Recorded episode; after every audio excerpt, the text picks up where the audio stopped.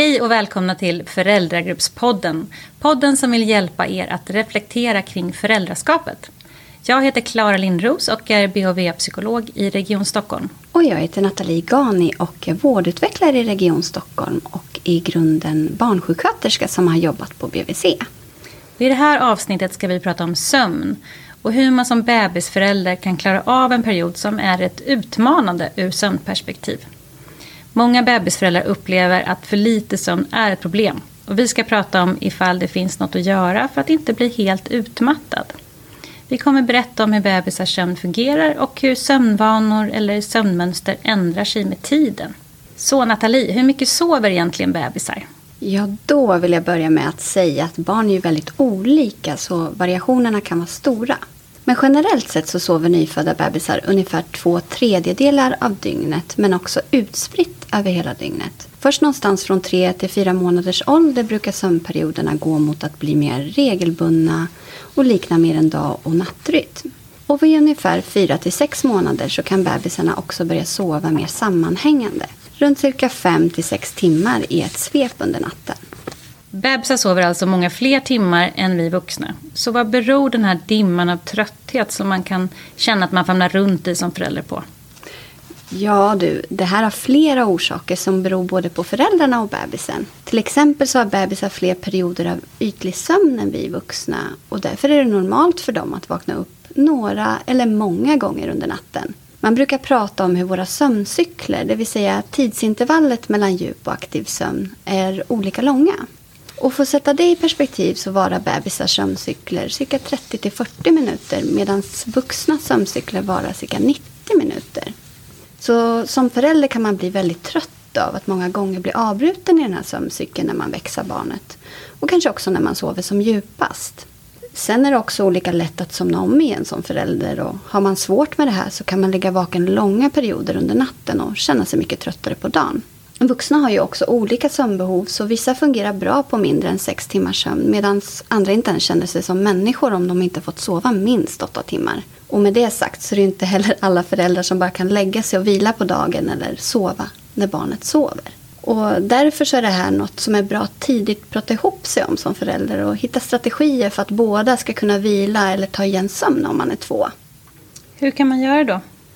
Ja, alltså rent praktiskt kan det vara att dela upp nätterna eller ta varannan natt. Där man är den som går upp när bebisen skriker eller tar blödbyten och så.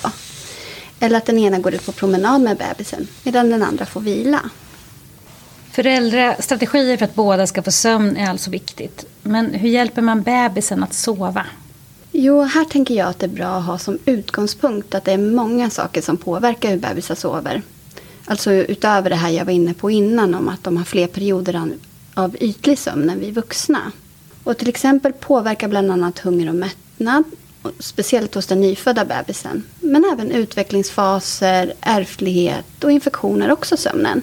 Så det som funkar ena kvällen när bebisen ska sova kanske inte alls funkar nästa. För att bebisen kanske blivit snuvig eller har kommit in i en ny utvecklingsfas. Mm, sen tänker jag att det är bra att liksom påminna om att bebisar har ju olika temperament som man föds med. Och det där brukar påverka rätt mycket hur lätt det är för en bebis att somna in och hur mycket den vaknar och så, eller hur? Ja men just det. Och därför är det bra att ha en grundinställning att man kan ändå skapa vanor över tid tillsammans eftersom bebisar också lär sig genom upprepning. Och den här upprepningen skapar en förutsägbarhet och trygghet för bebisen. Så vad man som förälder gör tillsammans med bebisen när det är dags att sova och när det vaknar på natten har betydelse för vad bebisen sen också kommer förvänta sig i de här situationerna. Att läggas på samma sätt varje kväll hjälper alltså bebisen att känna igen det här som sker. Och så, aha, det är dags att sova. Och den här tryggheten är extra viktig vid insomningen eftersom den innebär en separation för bebisen.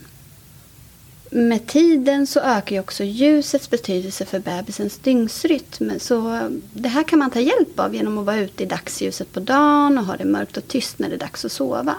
Och att varva ner och ha en lugn stund innan läggdags kan också vara hjälpsamt så att man inte går från 100 till 0. Mm. Ja, är det något mer du vill tillägga? Ja, då skulle jag också vilja säga att om man som förälder har den här målbilden av att bebisen ska kunna somna själv i en egen säng. Att man inte låter stressen ta över om inte det här funkar direkt. utan se det mer som ett slutmål istället. Med flera små steg på vägen och kanske något litet steg tillbaka. Här kan man göra mindre anpassningar med tiden och allt eftersom barnet mognar, sover längre pass och äter mer sällan och så. Det kommer att funka så småningom, även om det kan kännas tufft just i stunden. Och om man tänker så här, så somnar de allra flesta äldre barn och vuxna i sin egen säng. Okej, sömn är ju ett jättestort ämne som vi bara skrapar lite på ytan av här. Men tänk på att det finns andra poddar, till exempel BVC-podden, som har en hel del avsnitt av, om eh, sömn, både bebisars sömn och andra äldre barns sömn som man kan lyssna på. Då ska vi bara skicka med er lite reflektionsfrågor som vi tänker att ni kan fundera på, antingen i er föräldragrupp eller för er själva eller med er partner eller vännerna. Hur har föräldrablivandet påverkat er sömn? Har ni några strategier för att få den sömn som ni själva behöver? Och när sover ert barn som bäst? Vad ser ni som bra läggningsrutiner för ert barn? Vad funkar just nu? Kan barnets läggningsrutin kanske vara avkopplande även för er som föräldrar? Och de här frågorna finns också på Föräldragruppspoddens hemsida. Så med det avrundar vi för den här gången och tackar för oss.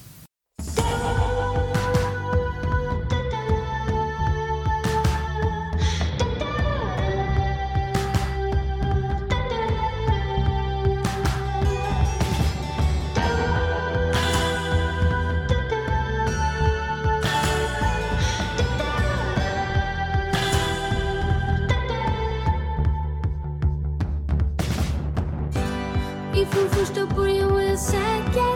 Jag kan göra vad som helst för dig i världen. Det har aldrig varit mer uppenbart. Sen den dagen är det du och jag.